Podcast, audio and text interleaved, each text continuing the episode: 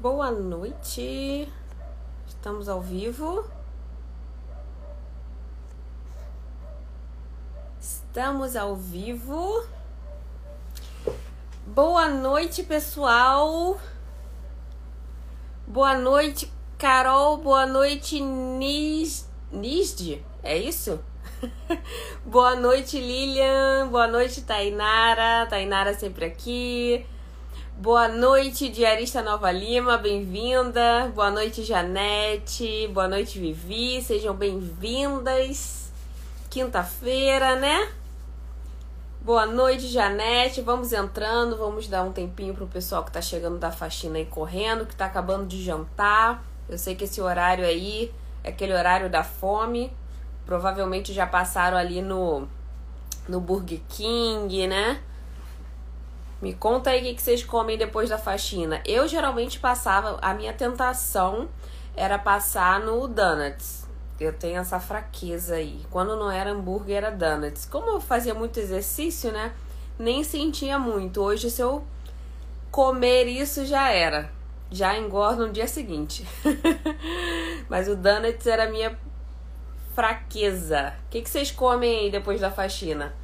Aquele, aquele dia, sabe? Aquele dia cansado, fez casas pesadas. O que, que você come depois da faxina? Me contem aí. Tenho essa curiosidade. Ou todo mundo é fit? Uau! Uau, Wendy's. Todo mundo é fit aqui. Tem muita gente aqui que eu. Que algumas alunas, né, principalmente eu sigo, e elas são super fit. Eu fico, gente, eu não era assim não. Eu até levava comida. Eu levava muita comida, mas eu sempre dava aquela caidinha ali no final. Toma um açaí gigante. Ah, mas você deve morar na Flórida então, né? No frio não tem como, nem atrai. Eu faço jantar brasileiro todos os dias. Aí sim. Como eu não cozinho, nunca que eu ia chegar na faxina e cozinhar. Né? Nem hoje eu cozinho, imagina naquela época. Sou a Mé... Sou eu, Amélia.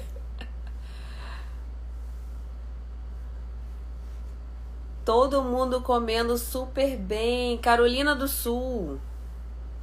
Tem pouca gente aqui da Carolina do Sul. Geralmente a maioria aqui é Massachusetts, Flórida, né? Geralmente concentra ali. Tem gente de Nova Jersey, muita gente de Nova Jersey, uh, Nova York. Eu.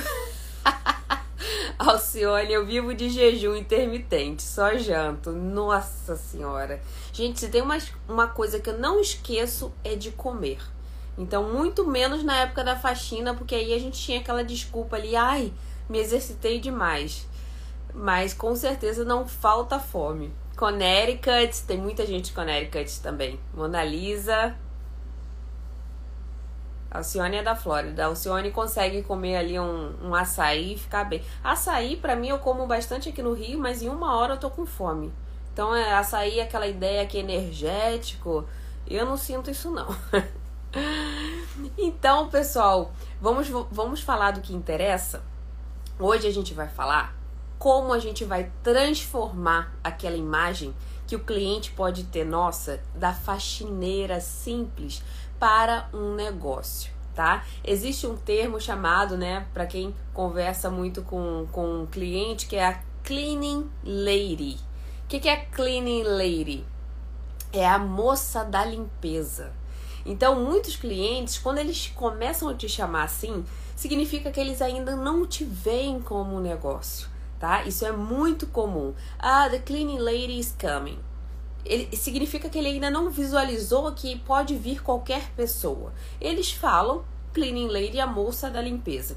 Então, essa ideia que o cliente tem, né, que o cliente americano tem, nossa, precisa ser transformada para a gente conseguir aplicar, tá? Tudo que a gente almeja, que eu sei que a maioria aqui almeja, certo? Todo mundo quer que os clientes respeitem as regras, que os clientes não cancelem, que os clientes paguem razoavelmente bem, que os clientes sejam de qualidade e para isso acontecer, a gente tem que se portar como um negócio. Ou, é claro, né? Existem pessoas que não querem crescer, mas têm uma postura muito firme. Geralmente, quando a pessoa tem uma postura muito firme, muito certa do que ela quer, geralmente ela quer crescer. Mas se isso não acontecer, você quiser realmente ficar pequena, você pode também ali ter uma postura firme para conseguir todas esse, essas qualificações aqui que eu falei, que é normal de um negócio.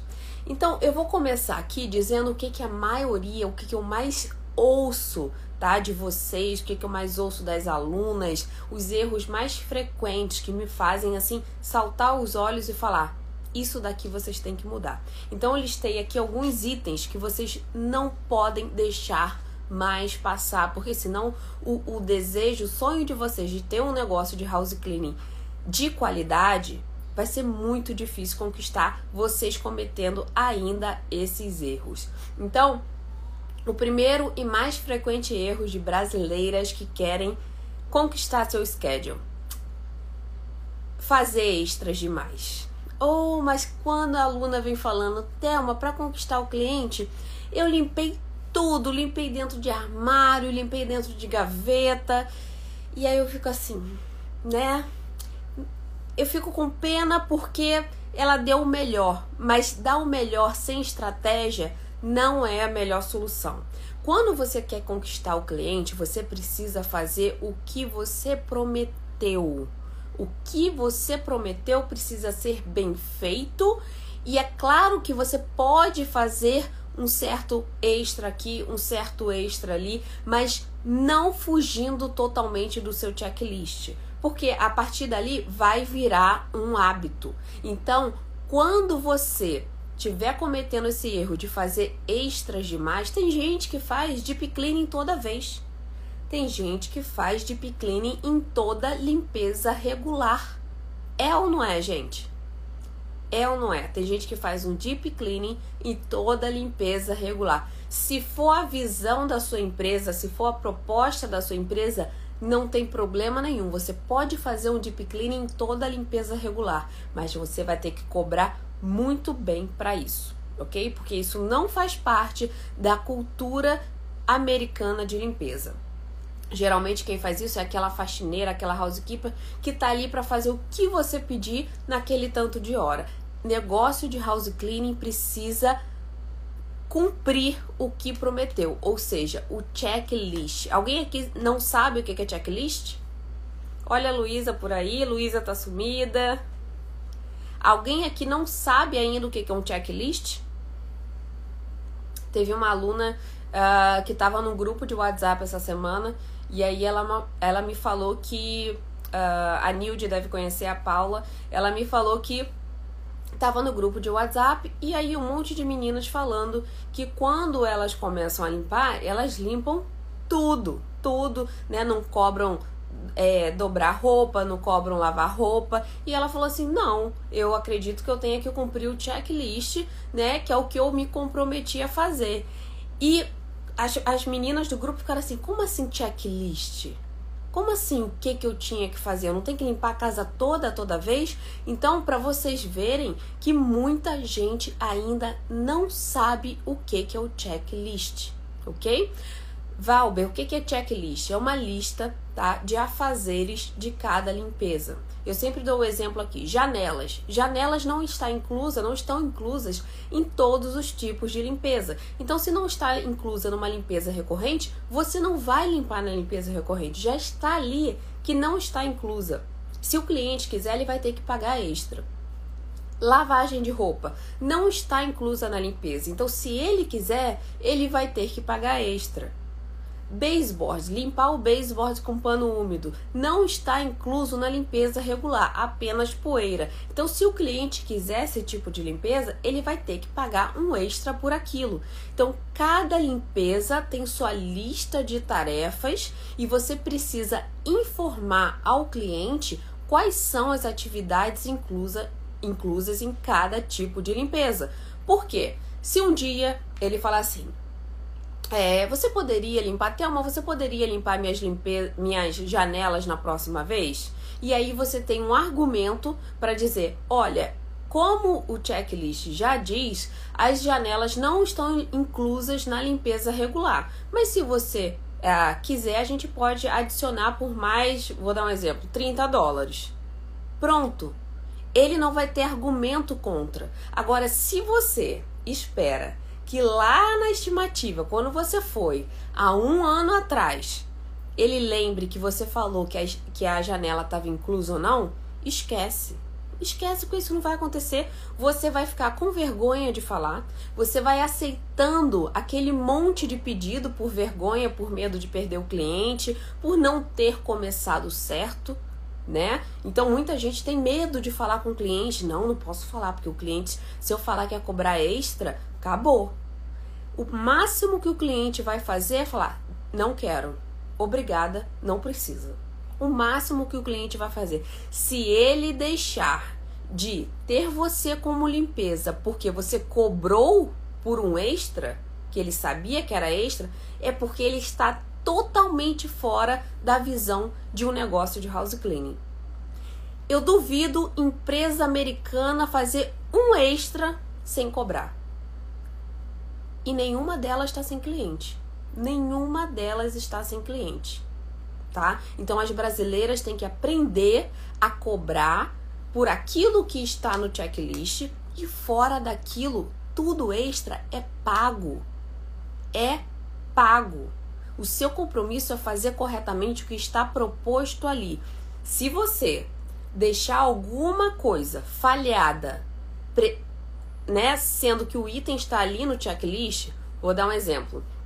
Se no, no seu checklist uh, de limpeza regular está que você vai limpar a parte exterior do armário, por exemplo, e você não limpa, aí o cliente tem toda, né, toda a autoridade de chegar para você e falar: "Olha, a porta do meu armário não foi limpa, está engordurada. Você poderia limpar novamente?" Aí sim. Agora, um item que não está incluso, ele simplesmente pedir, toda vez pedir algo, ele precisa pagar por isso. É simples. Se você tem uma checklist, respeite-a, se não é só um papel qualquer.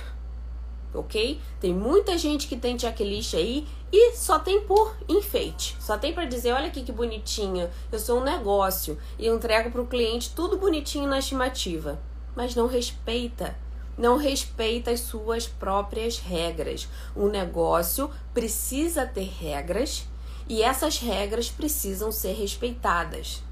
Ah, Thelma, o cliente cancelou a limpeza. Eu tô com vergonha de cobrar a taxa extra.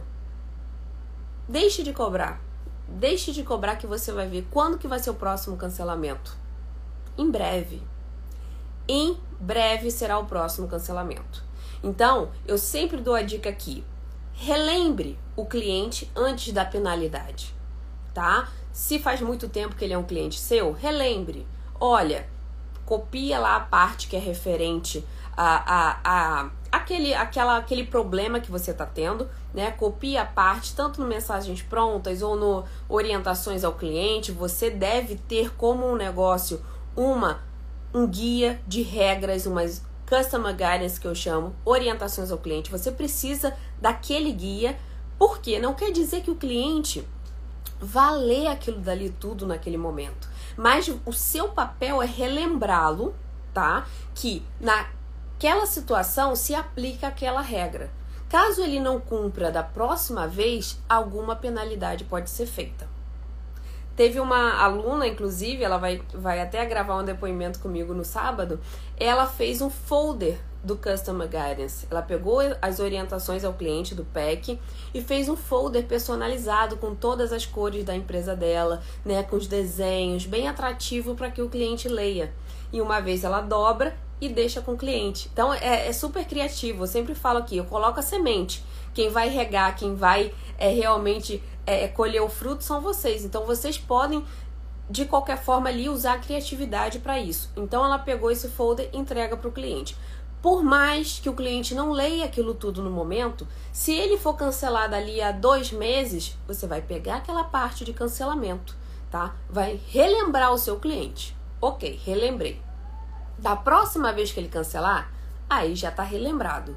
Aí ele já sabe que vai ser penalizado ou ele já vai já se entregando e fazendo a parte dele, que é, no caso, uma multa, 50 dólares, ou pode ser de acordo com a com o atraso da limpeza dele, mas é preciso a gente se portar como um negócio, não ficar com medo.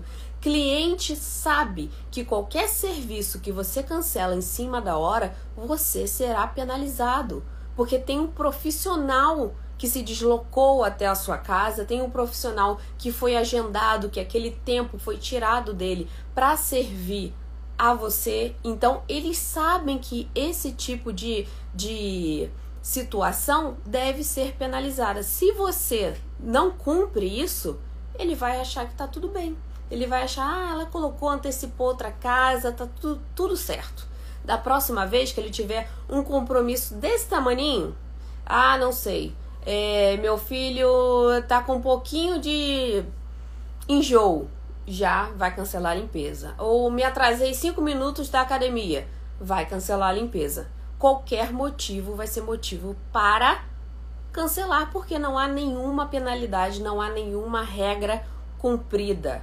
Então, façam o papel de um negócio, façam suas regras, mas cumpra, respeite-as, senão não adianta nada, ok? Outro item muito importante, né? Eu lembro que aqui no começo do Instagram eu cheguei, comecei a falar assim, gente, não existe fazer limpeza sem um uniforme. Ah, mas ter uma outra roupa é confortável, prefiro roupa confortável. Existem uniformes, uniformes super confortáveis. Não há possibilidade de vocês irem limpar em 2022, 2022 com roupa da Royce. Com roupa, uma roupa qualquer. Um Calvin Klein, blusa Calvin Klein. Esqueçam isso. Vocês estão no seu, nos seus ambientes de trabalho. Acabou esse negócio de ir com roupinha de marca para limpar. É uniforme. O cliente vai te ver totalmente diferente uma vez que você vai de uniforme. Quem aqui ainda vai? Eu já fui. No começo eu fui porque eu via todo mundo indo limpar de qualquer roupa. Depois eu falei, gente, tá errado. Tá errado. Quer dizer, no começo eu não ia com qualquer roupa, eu ia com uma roupa de uma cor só. Eu ia com blusa branca, depois eu fui com preta, não deu certo, então eu ia com blusa branca e calça preta. Mas depois eu vi que aquilo ali ainda estava faltando uma identidade, ainda estava faltando algo para mostrar para o cliente que eu estava ali para limpar. Então eu fiz logo em seguida o meu uniforme. E hoje, e hoje existem vários estilos de uniforme, né? Existem aqueles tipo de enfermagem, existem blusas normais de algodão, existem aquelas blusas de dry fit que você pode usar uniforme. Então não tem justificativa para você ir limpar com blusa da Calvin Klein, blusa da Adidas. Esquece isso. Esquece isso. É uniforme. Você está no seu ambiente de trabalho, é uniforme, certo? Então, muitas meninas vão de roupa normal e querem ser tratadas como negócio, gente. Não tem como. Não faça por onde. O cliente, quando ele vai contratar um serviço de limpeza, ele vê o custo-benefício. Se você não tem nada disso que eu falei, ele vai olhar para você e vai falar: "O que que eu tô ganhando com essa pessoa? Eu vou pagar ela a hora de uma faxineira normal e uma faxineira trabalhadora, acabou. Eu não vou pagar igual um negócio. Vocês entenderam? Uma faxineira, um funcionário nos Estados Unidos ganha uma média ali de 15 a 20 dólares. É mais ou menos a média, tá? 15 a 20 dólares. Eles te vendo como uma cleaning lady, né, uma moça da limpeza, eles vão querer te pagar entre 15 a 20 dólares. A partir do momento que eles te veem como um negócio, aí eles vão te pagar como um negócio. Quanto o negócio ganha? O mais baixo do mais baixo, 25 dólares, mas geralmente o negócio ganha ali acima de 30 dólares. Então, olha a diferença, tá? Tanto de preços como também de, imagem que ele vai ter sua.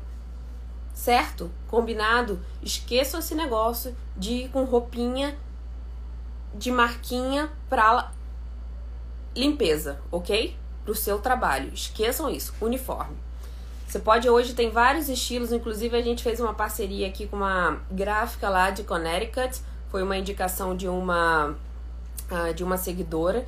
Então a AZ Team, tá? Eles fazem uniforme que não mancha, tem vários tipos de itens, tem avental, tem blusa, tem, tem, tem vários tipos que vocês podem fazer aí. Eu achei super legal a ideia deles e muito focada no house cleaning para não ficar perdendo tempo. Ah, eles entregam nos Estados Unidos todos, né, Estados Unidos todo. Antes eu indicava a Vista Print, que também é muito bom, só que eles, eles focam mais naquela blusa de algodão que mancha.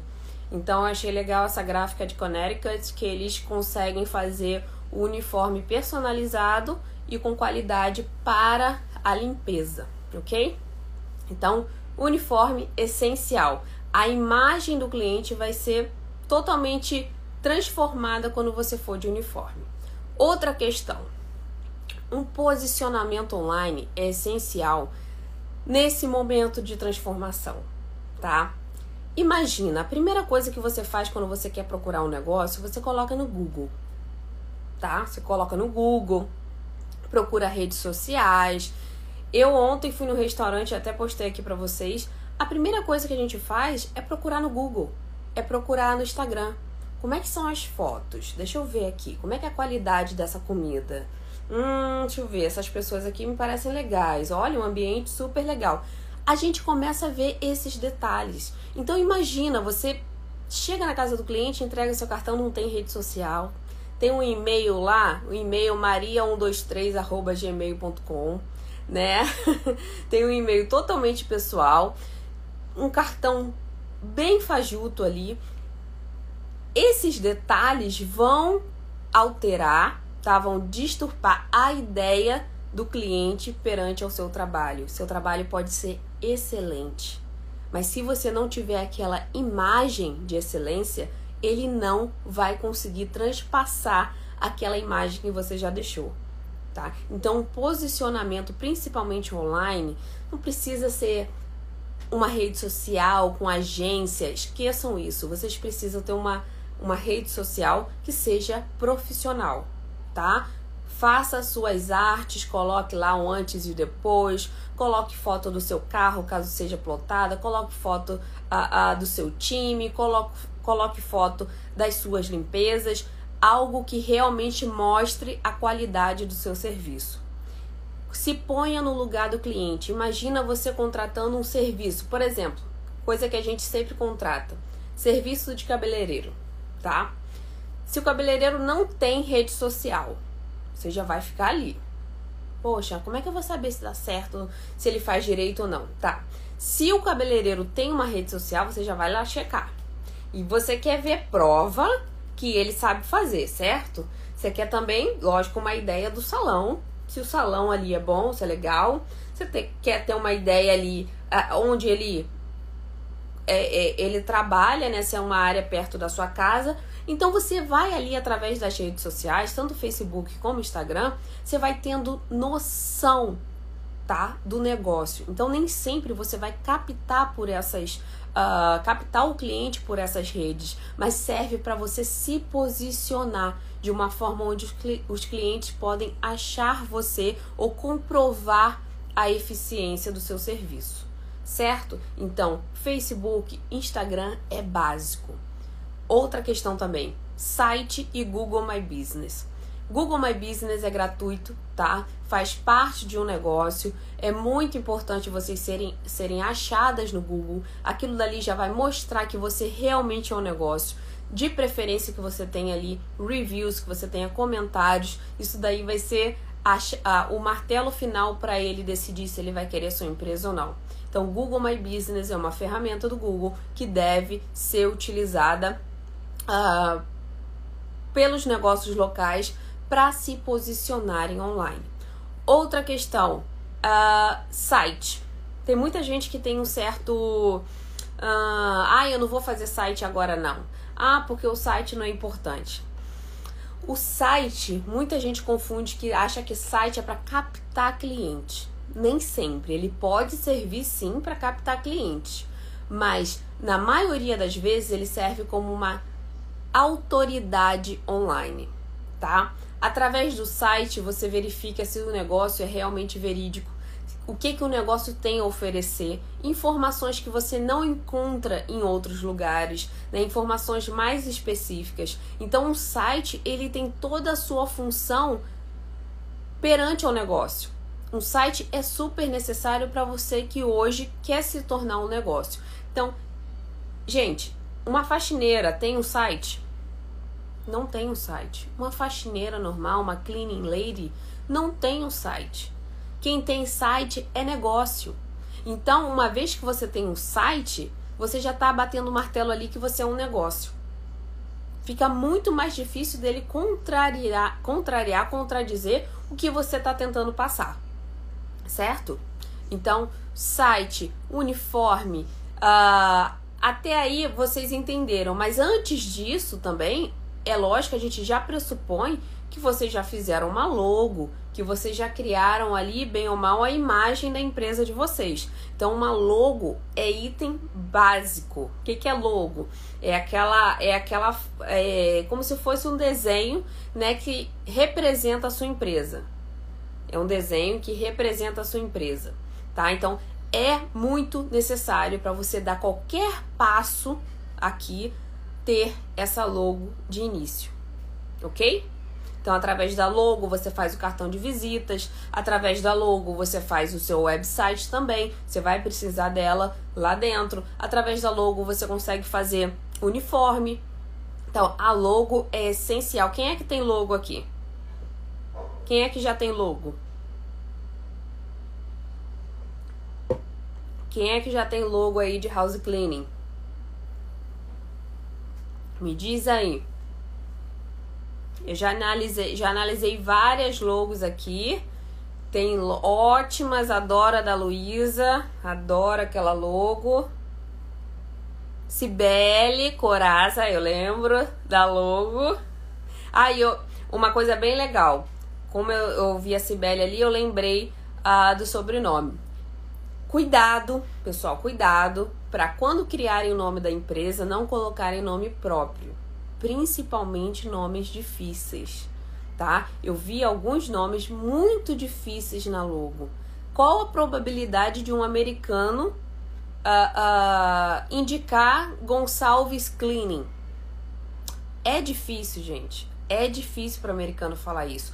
Então fica mais. Para que, que você vai dificultar se você pode facilitar? Eu sei que muita gente tem um transtorno ali de criatividade e acaba colocando o nome próprio para já resolver a questão do nome. Mas para um pouquinho, pensa. O que, que eu posso utilizar aqui? Quais são as qualidades que eu quero passar para o meu cliente? Eu posso né, transparecer isso na minha, no meu nome. Eu posso tentar colocar é, um nome mais criativo, um nome mais genérico, um nome que não é, é, coloque o meu nome próprio. Tá? Sobrenome, a mesma coisa. Se for um sobrenome, é, um sobrenome fácil, um sobrenome uh, fácil de americano pronunciar, não tem problema, tá? Não tem problema. Agora, nome próprio e ainda difícil de falar, esqueçam, tá? Josimar, Josimars Cleaning. Não. Rosângelas Cleaning. Esqueçam isso, pelo amor de Deus. OK? Não coloquem nome próprio, muito menos nome difícil de pronunciar. Certo? Já tô vendo aí que vocês têm Great. O, olha que, que nome criativo. Great, né? GR e o 8. É um nome super criativo para a empresa de limpeza. Existem várias formas de se achar um nome bom para a empresa. Não é difícil, mas o caso é que as pessoas às vezes têm preguiça de pensar. E o que é bom demora um pouquinho para você realmente alcançar. Então, ah, em vez de colocar um nome ali qualquer, para e pensa. Vai ser o seu negócio, tá? Vai ser um negócio que você vai trabalhar com ele por anos. Então não simplesmente coloque o um nome para se desfazer daquela daquela atividade que você precisa resolver. Se concentra, pensa no nome, peça ajuda de alguém para te dar opinião ali, porque vai ajudar bastante. Geralmente nomes assim eu gosto de ter opinião de outras pessoas para ver se vai fazer sentido, para ver se tem a ver com o que eu quero passar, né? Tem uma outra tem uma outra aluna que ela botou, eu até botei a logo dela aqui que a gente transformou a Green Bee. Ela tem uma empresa de limpeza focada na green cleaning. Então ela botou o nome dela é Bianca, se eu não me engano, ela botou Green Bee. Super criativo, super simples, né? Fácil de, do cliente lembrar, a logo ficou muito legal. Então ela conseguiu passar tudo o que ela queria ali no nome da empresa. Então é importante vocês tirarem esse tempinho para criar. Isso vai fazer diferença também, tá? Para a visão do cliente. Quando você coloca o nome do seu negócio, nome do seu negócio, o seu nome, é mais difícil ainda o cliente desassociar o negócio de você. Imagina lá, Janaína's Cleaning. Aí Janaína vai limpar todo dia. De repente, Janaína ficou doente, precisa mandar uma helper. Ah, o cliente fala: "Não, cadê a Janaína? A dona do negócio. Cadê a Janaína, minha minha cleaning lady?" É a mesma coisa, pessoal. Quanto mais você se associar ao seu negócio, mais vai ser difícil de você mandar um funcionário lá na frente. Mais vai ser difícil daquele cliente ali aceitar seu pedido de aumento, porque ele não está vendo um negócio. Certo? Então, quando vocês forem criar um nome, pensa nesses detalhes. Ou vou dar um exemplo ainda mais forte. Quando vocês quiserem vender seu schedule. Vou dar esse exemplo do Janaína's Cleaning. Janaína's Cleaning agora vai ser made to clean made to clean uh, uh, cleaning services. Como assim? Janaína's Cleaning agora é made to clean? Não faz sentido. Antes era Janaína, eu tô esperando a Janaína vir limpar. E de repente veio uma empresa com vários funcionários. Com vários funcionários. Eu vou ter um choque imenso se eu sou uma cliente. Porque saiu aquela pessoa que vinha limpar sozinha, toda humilde, com a roupinha dela toda rasgadinha, toda cheia de, de mancha de bleach. E aí, de repente, vem uma empresa com uniforme, né? Vem uma empresa toda arrumada, cheia de regras, cheia de funcionários e entra na minha casa, opa! Esse é o grande problema que eu vejo, tá? Eu respondo aqui diariamente gente que compra schedule. E esse é o grande problema que eu vejo na maioria da compra e venda de schedule. Essa transação aí, né? Essa, essa mudança de donos de negócio, às vezes é brusca demais é brusca demais. Então você compra um schedule e você não consegue aplicar nada do que você aprendeu. Porque eles estão acostumados com aquela antiga, com a Janaína. Eu tô dando o exemplo da Janaína, mas é só para vocês terem como exemplo mesmo. Não conheço nenhuma Janaína que limpe. Então, quando é, é, você compra o schedule da Janaína, você aprendeu aqui que existe checklist, você aprendeu aqui que existe as orientações ao cliente, você aprendeu aqui que existe programa de indicação, e aí você comprou o schedule da Janaína. Janaína, tadinha, era humilde, como eu disse, ia com a blusinha manchada, ia com aquele mop lá todo rasgadinho. Complicado, né? Agora você querer implementar regras, customer guidance, checklist, uh, uniforme, mudança, rotação de funcionários. Como é que você vai fazer isso? E aí você fica com aqueles clientes ali super estragados. Eu até brinquei na mentoria uh, com as minhas alunas lá do Projeto Ela, a, a última turma. Eu falei que cliente, cliente quando a gente começa o schedule, parece aquele leite que a gente tira, primeiro jato de leite que a gente tira da vaca não que eu tire leite da vaca toda hora, mas eu sei que isso acontece. Mas quando você tira aquela primeira jatada do leite da vaca, porque ele não serve. Ele geralmente está tá ali com contaminado. Então você precisa tirar o restante, que aqueles próximos que vão ser uh, o, leite, que vai ser o leite que você vai aproveitar. Então a mesma coisa aqueles primeiros clientes. A gente comete muitos erros, muitos erros no início de precificação, de postura, né? Geralmente a gente está precisando daquele dinheiro e faz serviços extras. Então a gente já começa estragada. A gente começa com o schedule estragado. E o que, que a gente compra? Né? Quem compra schedule, o que, que vai comprar? Vai comprar um schedule estragado. Porque a maioria não sabe dessas regras, não sabe desses itens. Então vai comprar um schedule estragado. Eu tenho o caso de uma aluna né? Uma aluna que comprou um schedule antes dela virar aluna, ela comprou o schedule, não deu certo, comprou outro. e hoje ela não consegue implementar nada. Né? Ela está implementando aos poucos para os clientes começarem a sentir que ali é um negócio, mas é mais difícil. Olha, gente, entrou uma Janaína. Janaína, eu dei só um exemplo, mas não tem nada a ver com você, tá?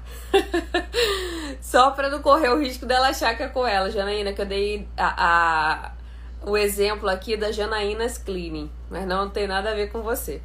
É, então, pessoal, a gente precisa ter essa noção antes de criar um negócio. Depois que cria, é mais complicado. Depois que você já está no schedule, é mais complicado fazer qualquer movimentação no seu negócio, porque já está ali em andamento. Então, pare um pouquinho, pense no que você pode fazer agora, tá? Para transformar essa visão do cliente com relação ao seu negócio.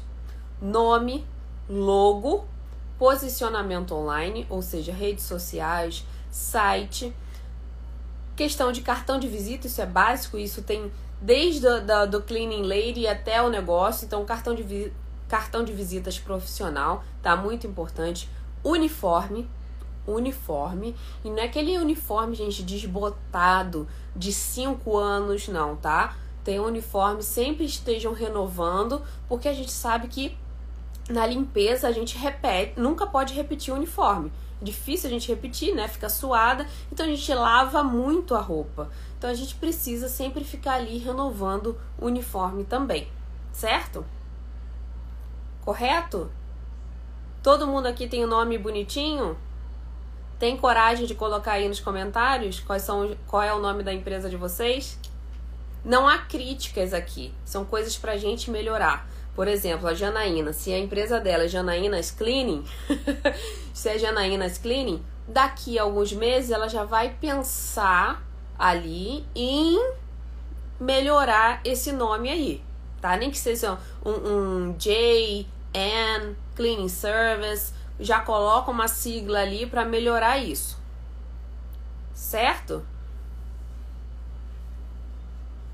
Jana Dias. Difícil, hein, Jana? Difícil de falar isso tudo aí. é A2D? A2D? Família Cleaning. Posso colocar sobrenome? Pode, se for fácil de pronunciar, de um americano pronunciar. Não vai colocar Gonçalves, não. Não vai colocar o nome difícil dele pronunciar.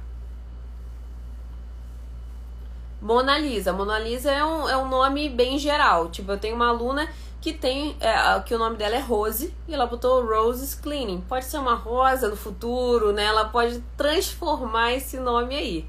Mas o ideal, pessoal, é que não coloque o nome próprio, ok? A Nilde, a Nilde, ela colocou as siglas, né? É a sua sigla, né, Nilde, com o seu marido e o sobrenome. Já colocou a sigla, já ficou algo muito mais genérico a Cibele. A Cibele colocou Corazza, que é, que é um pouco mais fácil, né, do, do americano pronunciar. É um italiano aí que eles gostam de, de falar. Então, Corazza's Cleaning Service é aceitável. Isso, é o nome, o nome do marido e sobrenome. E Kessia também colocou um nome aí que é mais. É um nome próprio, mas nem é o dela, né? É, você me falou já a explicação desse nome, Kessia, eu esqueci. Mas é um nome bem amplo. O povo fala, é bem fácil. Então, desde que seja fácil, não há problema, ok? Mas eu tô dando uma dica aqui para vocês que futuramente pensam em vender, pensam em colocar funcionários, né? Pensem em algo mais amplo, em algo que não remeta a vocês, senão vai ficar mais complicado, certo? Uma outra questão que eu, que eu queria falar aqui é uma postura profissional. Eu vejo que muitas, muitas meninas não conseguem se posicionar, não conseguem se posicionar com, com relação perante ao cliente, não conseguem negar extras, não conseguem cobrar uh, cancelamento, não conseguem ali ser, ser mais firme com o cliente e isso vai deixando uma bola de neve agir, tá? Vai deixando uma bola de neve e o seu negócio vai sendo super prejudicado. Só o seu negócio fica prejudicado. O cliente, ele quer firmeza. ele quer disciplina, ele quer que a casa dele seja limpa como você prometeu. Cliente abusado, cliente que exige demais, ele precisa ter uma postura firme. Se você não tiver essa postura, isso tem muito a ver, gente, com autoestima, né, com experiência. Uh, se você está começando agora, é claro que você não vai ter uma postura firme. Se você não fala inglês, é claro que é mais difícil ter uma postura firme. Isso é lógico, tá? Com o tempo, você vai aprendendo a ter uma postura. Quando tiver um problema, uma situação dessas, lembre de mim. Lembre de eu re repetindo aqui para vocês Mantenha a postura com o seu cliente. Seu cliente está cancelando uma hora antes do compromisso. Vai lá, pega a parte, se já não for recorrência, pega a parte do, do das orientações ao cliente que fala sobre cancelamento, copia para ele e tem uma postura. Eu sempre falo que cliente é igual criança. Se você não souber educar, ele toma conta da casa ele toma conta de você. Então você precisa saber educar seus clientes, certo? Tenha uma postura firme e profissional. Não deixe a sua emoção, né? Se você tá ali alterada, se você tá ali com raiva, respire fundo antes de responder. Respire fundo antes de responder. Aguarde um minutinho, aguarde uma hora e responda depois. Eu sentia muito isso quando a gente recebia, às vezes, um review injusto. Por exemplo, um review de três estrelas. E tudo que havíamos né, comprometido ali no checklist havia sido feito.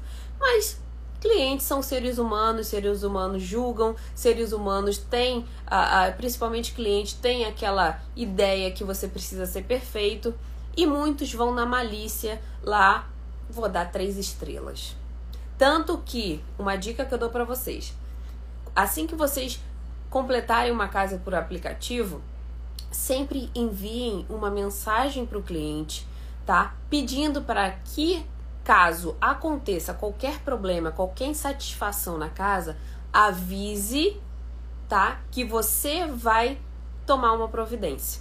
Antes dele chegar lá e já colocar umas três estrelas, duas estrelas por algum erro bobo, por, alguns, por algum desleixo, por algum esquecimento que você teve, tá? Então mande essa mensagem assim que você terminar a casa, caso seja de aplicativo, né, que é rápido a, a, o depoimento, é rápido ali o review, então você manda essa mensagem para assegurar que ele não vai acabar com o seu perfil, né, não vai detonar suas estrelas por causa de um erro bobo, por causa de uma besteira. OK? Então façam isso que vai ser bem melhor.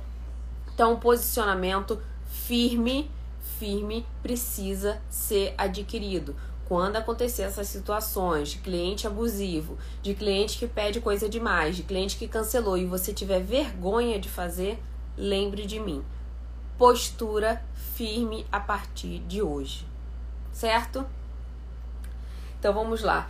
Fiz uma listinha aqui para não esquecer. Uh, equipamentos e produtos amadores. Esse é um outro problema também que eu vejo muitas meninas cometendo erros por anos, né? Eu sempre falo aqui do mop que me incomoda.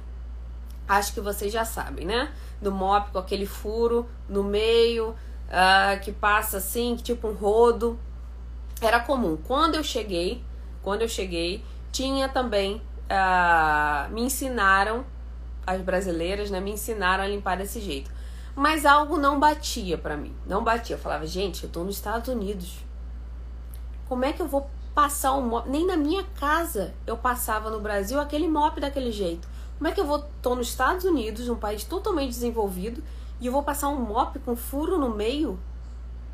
Na casa do cliente não fazia sentido. Mas, como eu tava aprendendo, aprendi daquele jeito. Só que aquilo dali na minha empresa não rolava pano com furo no meio, arrastando assim no chão, não rolava. Ah, Thelma, mas limpa muito bem. Ah, Thelma, mas meu shortinho curto é muito confortável. Lamento.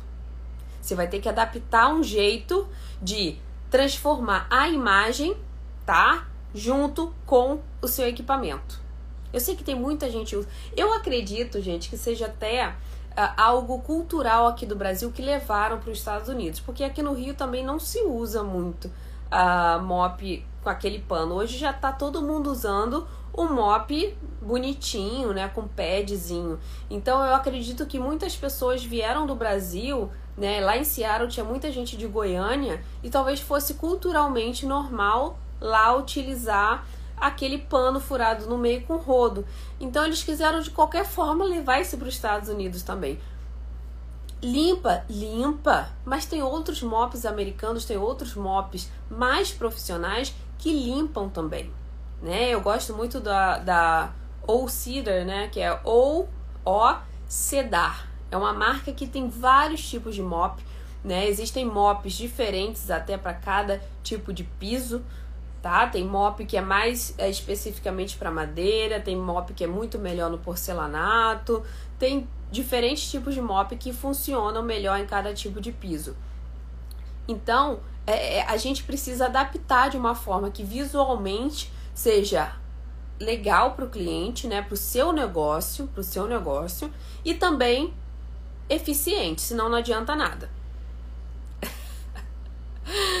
A Kessia colocou assim, Goiânia, pano com furo e rodo. Então eu acredito que muita gente levou essa, essa, né, esse jeito de limpar para os Estados Unidos. Mas eu tenho certeza que em São Paulo, no Rio, isso já está quase abolido. Então imagina nos Estados Unidos. Imagina! E as casas continuam sendo limpas do mesmo jeito né? É só aprender a utilizar. Tem gente que tem problema em utilizar aquele spinning, uh, spinning mop, tem gente que tem problema em utilizar aquele que já é mais esponja. Tem vários tipos de, de mop que você pode testar para ver o que mais se adapta ao seu caso, certo? Você indica aqueles que vêm com recargas, você diz aqueles com pads, padzinhos, era o que eu utilizava. Eu, gost... eu me adaptei a eles. Porque em Seattle, como era misturado carpete e chão, ele se adaptava muito bem, tá? Então eu me adaptei muito bem a eles. Agora, quando era espaço grande, né, a escola, era o mop spinning, aquele spinning era muito melhor. Aquele que gira, ah, na minha opinião, é muito mais eficiente nesse tipo de local, desse tipo de chão, ok? Então a gente precisa adaptar o que é bom e visualmente é, é bom para o seu negócio também. Não adianta você chegar simplesmente ir lá e jogar o teu pano furado, porque vai vai ali dar um choque no cliente. Ah, exótico. Exótico não é profissional.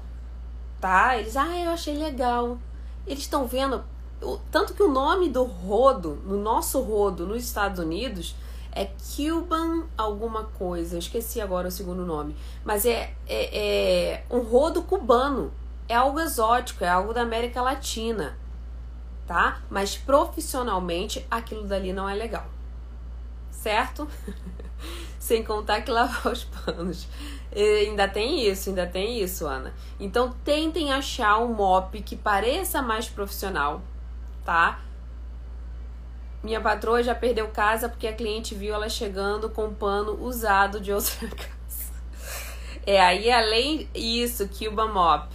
Cuba Mop. Eu não sabia que isso era mop, mas era Cuba Mop. Então, assim, é, é, é exótico, mas não gera aquela ideia de profissionalismo no cliente. Então, se ele estiver usando, ele já vai baixar a pontuação ali na mente dele do seu negócio de limpeza, certo? Mas ele limpa bem os rodapés. Então você usa de uma maneira profissional. Existem outros mops também que limpam rodapés, tá? Inclusive aqueles de esponja. Então não precisa ser o pano exatamente. O de esponja limpa muito bem os rodapés também. Isso, eu não, é, não tenho de abaixar. Sim, mas aí já é um rodapé, já é uma ferramenta ali que você está usando para algo específico, né? Mas mesmo assim, testa aquele mop de esponja, que ele também limpa muito bem. Ok, ok Sibeli? Então, pessoal, vocês precisam ter equipamentos e calma aí, eu tava quase esquecendo uma coisa. Né? Eu sei que muita gente aqui deve usar, eu sei que muita gente vai falar assim, Thelma, não, eu uso, é ótimo, não sei como é que vive sem. Vassoura. Gente, quem usa vassoura aí? Me fala aí. Me fala aí, vassoura. Sibeli, você usa vassoura? A Sibeli tem, a Cibele tem um, um, jeito mais deep cleaning de limpar. Me fala aí. Quem usa vassoura? Gente, eu fui trabalhar uma vez e a pessoa usava vassoura. Eu falava, gente, nem no Brasil eu uso vassoura. Como é que aqui eu vou usar vassoura? Luísa, para algumas coisas eu uso. Eu não, eu não sei. Eu utilizava é, o vacuum para tudo. Tudo, tudo, tudo, tudo. O para que que você me conta aí, Luísa? Para que que você usa vassoura? Em qual parte da casa? Karina também, me conta aí. Só para varrer a porta de entrada. Ah, eu não varri a porta de entrada não. A casa é da porta para dentro. Uma bem pequena que vende no Walmart. Mas para que que você usa? Depende da técnica. Na época depois do Natal, a vassoura ajuda.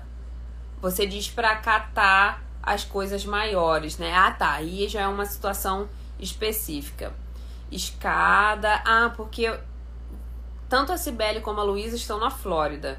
Então também tem uma dinâmica diferente ali na casa, né? Na Flórida tem bastante uh, espaço externo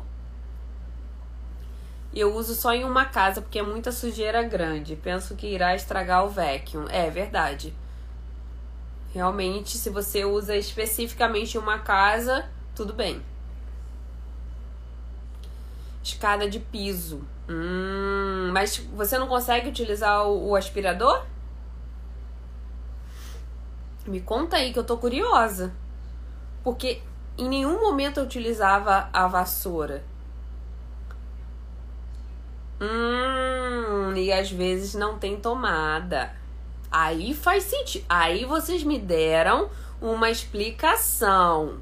Eu uso em uma casa muito suja. Vassoura da cliente. Nilde, concordo.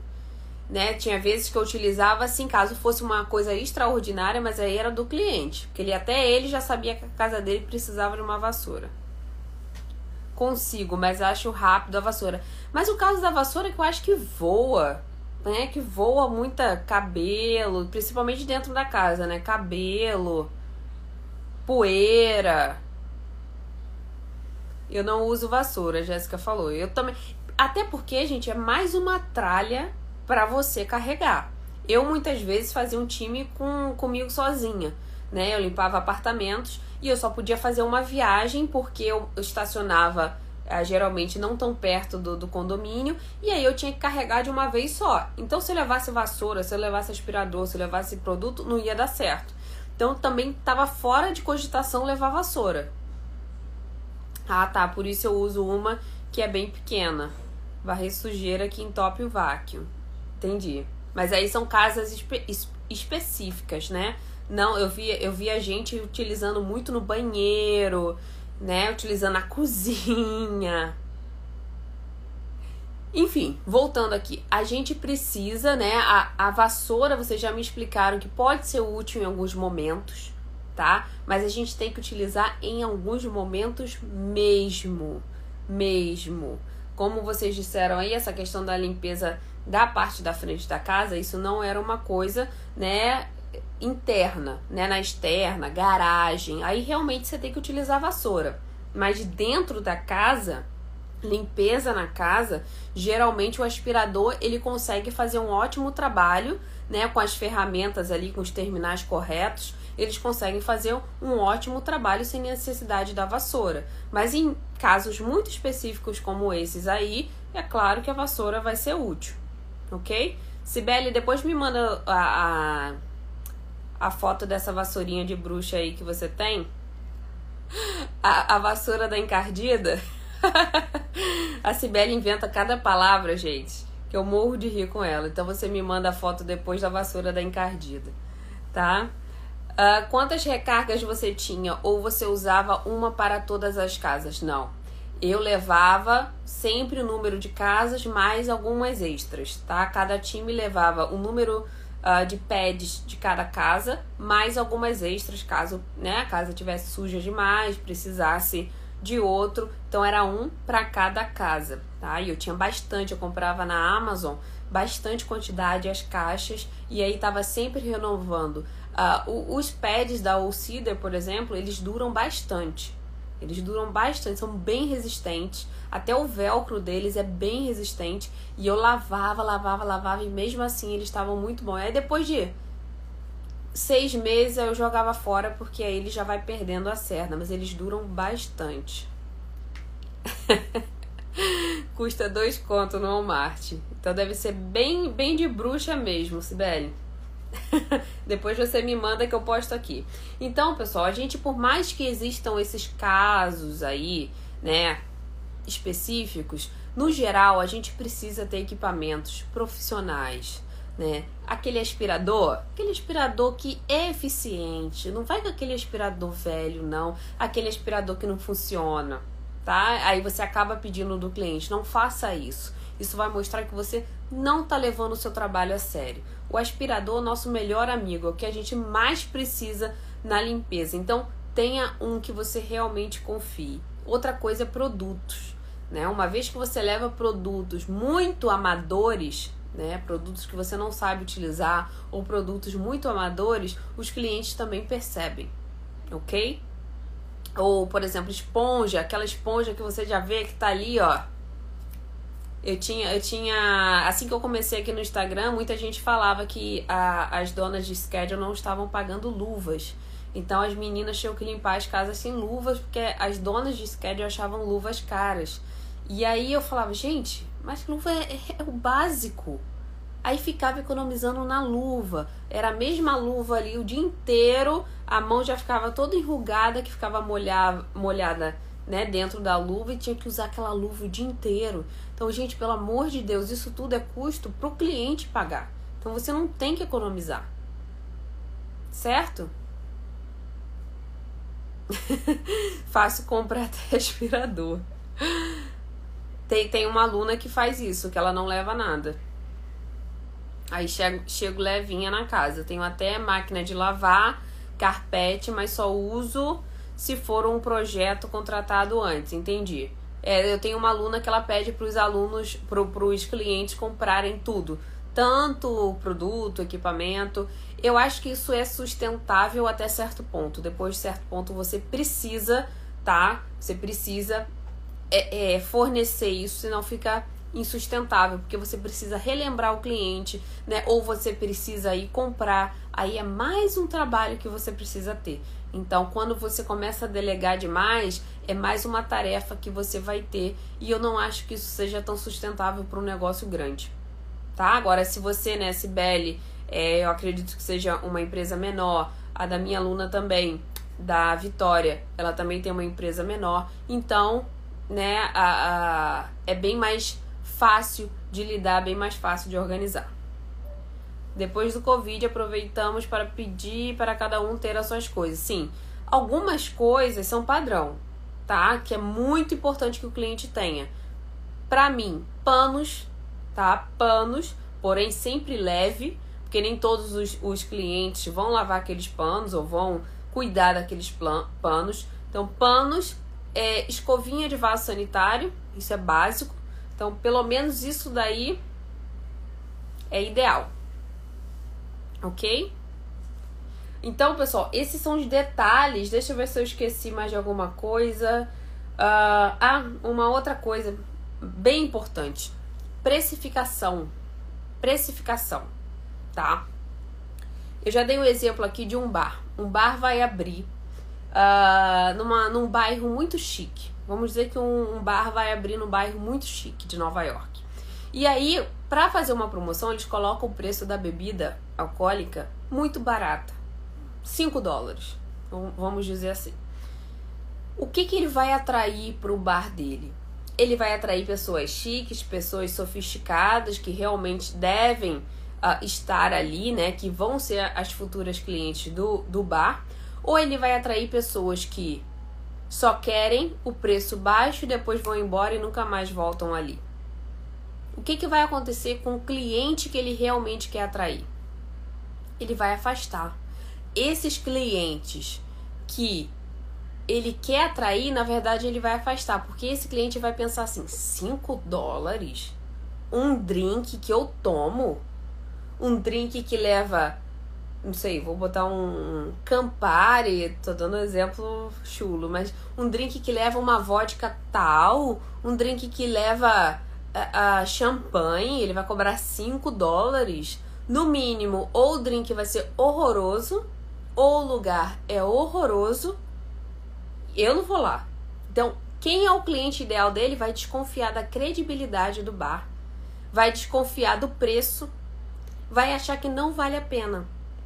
Então, ao invés dele atrair, ele está repelindo quem deveria chegar e chamando pessoas erradas.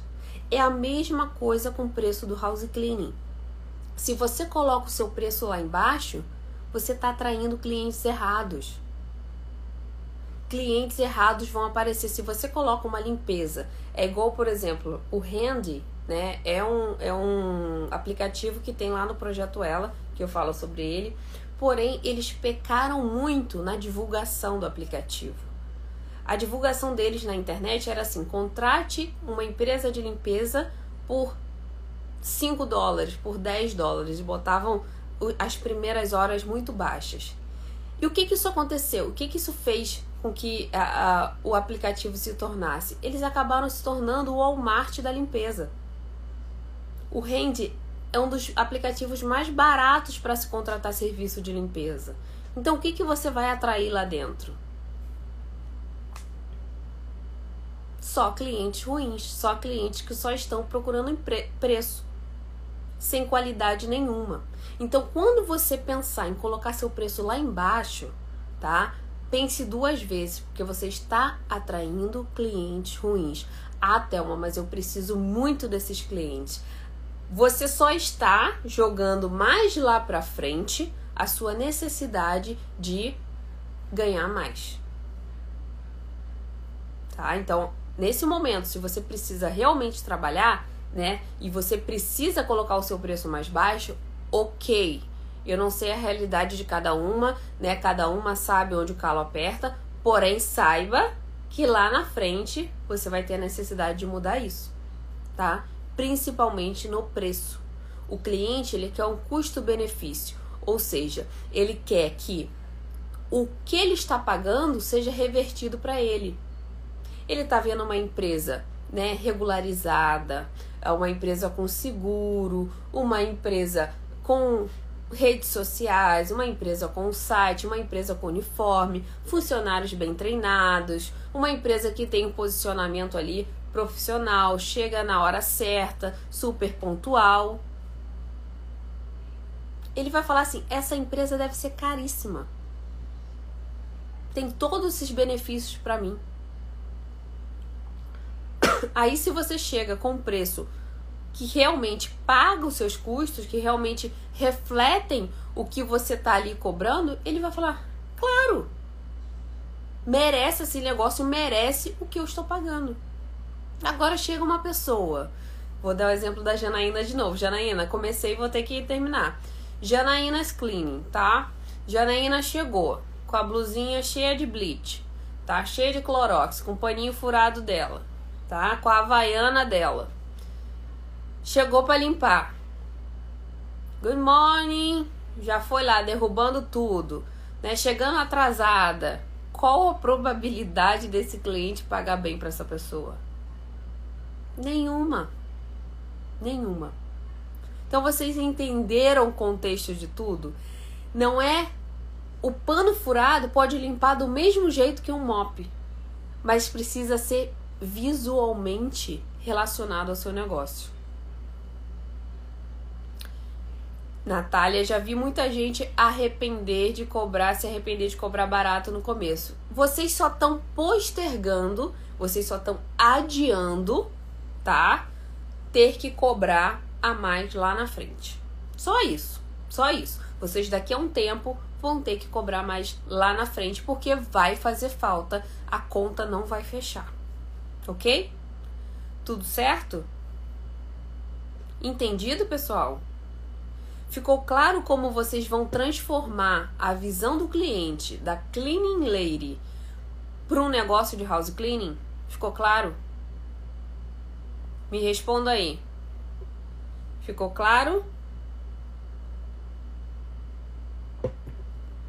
A partir de agora vocês vão lembrar de mim quando houver um cancelamento, quando vocês estiverem pensando com aquela blusinha da Calvin Klein para limpar, que eu sei que tem muita gente que vai com a blusinha da Adidas. vocês vão lembrar de mim, tá? Quando vocês estiverem pensando se faz o site, se vocês estiverem pensando se faz a rede social ou não, lembre que isso tudo faz parte de uma construção, tá? Isso tudo é uma construção que vocês precisam aplicar para começarem a transformar a visão do cliente com relação a vocês, com relação à limpeza de vocês. Ficou claro como a neve. Isso aí, então, essa era a intenção, tá? Maria, eu subi uh, o preço de todos os meus clientes e todos pagaram. Eles vão pagar. Eles vão pagar. Tem gente cobrando muito baixo. E eu sei que por causa dessa guerra aí, imbecil, né? Uh, muitos preços estão exorbitantes, tanto aí nos Estados Unidos como no Brasil. A inflação já está chegando a 8%. Quem já fez o reajuste, ok, guarda para o próximo ano. Parece que vai subir mais, tá, pessoal? Engraçado que a minha monografia na faculdade, na época, né, para quem não sabe, eu sou formada em relações internacionais, internacionais. Uh, a minha monografia na época foi a influência da Rússia sobre a Ucrânia. Olha que engraçado, eu já estava prevendo uma guerra. E realmente a tendência é que essa guerra aí se estenda por muito tempo. Então, enquanto os países ainda não uh, uh, acharem uma solução para a questão do petróleo, para a questão do gás, né, dos produtos que vêm de lá, principalmente o trigo, a gente vai ter que esperar, vai ter que né, acumular esses, esses aumentos aí para a gente jogar para o cliente daqui a pouco. Então, para quem já aumentou esse ano, ótimo, não vai ter um prejuízo tão grande. Mas para quem não aumentou, já pense em reajustar pelo menos 8%, que é o que está rolando aí de inflação nos Estados Unidos em 2020, é de 2021 para 2022, ok? Então, se vocês ainda não aumentaram, já recalcula aí, né, o preço da limpeza mais 8%, porque é o mínimo que já vai bater aí esse mês. Certinho? Então não deixem, não deixem de fazer esses reajustes. Não deixem, pelo menos bianualmente, a cada dois anos, façam reajustes. O ideal, o ideal é que faça todo ano. Mas se você achar que é demais, né, que vai ter todo ano aquele trabalho, faça a cada dois anos. Lembrando, sempre respeitando a inflação dos Estados Unidos. Geralmente estava entre 3 a 5%, mas agora já passou disso, já está quase dobrando tá? Então o que, que vai acontecer? Vocês vão pagar em, vocês vão pagar combustível, produtos, tudo que com relação a farinha, a trigo, vai estar tá mais caro. Tudo nos Estados Unidos tem trigo, né? A maioria pão, é, muito pão, é, é, milho. 30% do, do trigo mundial vem daquela região. Então vai tudo aumentar, tá? Então vocês fiquem de olho, tá? Agora tá em uma base de 8%, então para quem não aumentou, já pense aí em, em aumentar. Agora, para quem já aumentou, aguarde, porque vocês não estão perdendo muita coisa, não. Certo, pessoal? Tudo claro como a neve, como diz a Milka? Então é isso. Eu acho que ficou bem claro aqui como vocês devem proceder agora para transformar essa visão, ok? E, como eu sempre digo, coloque em prática, senão de nada adianta. Então, muito obrigada, muito obrigada pela presença aqui, obrigada pela atenção e aguardo vocês na próxima live. Boa noite e bom descanso a todas.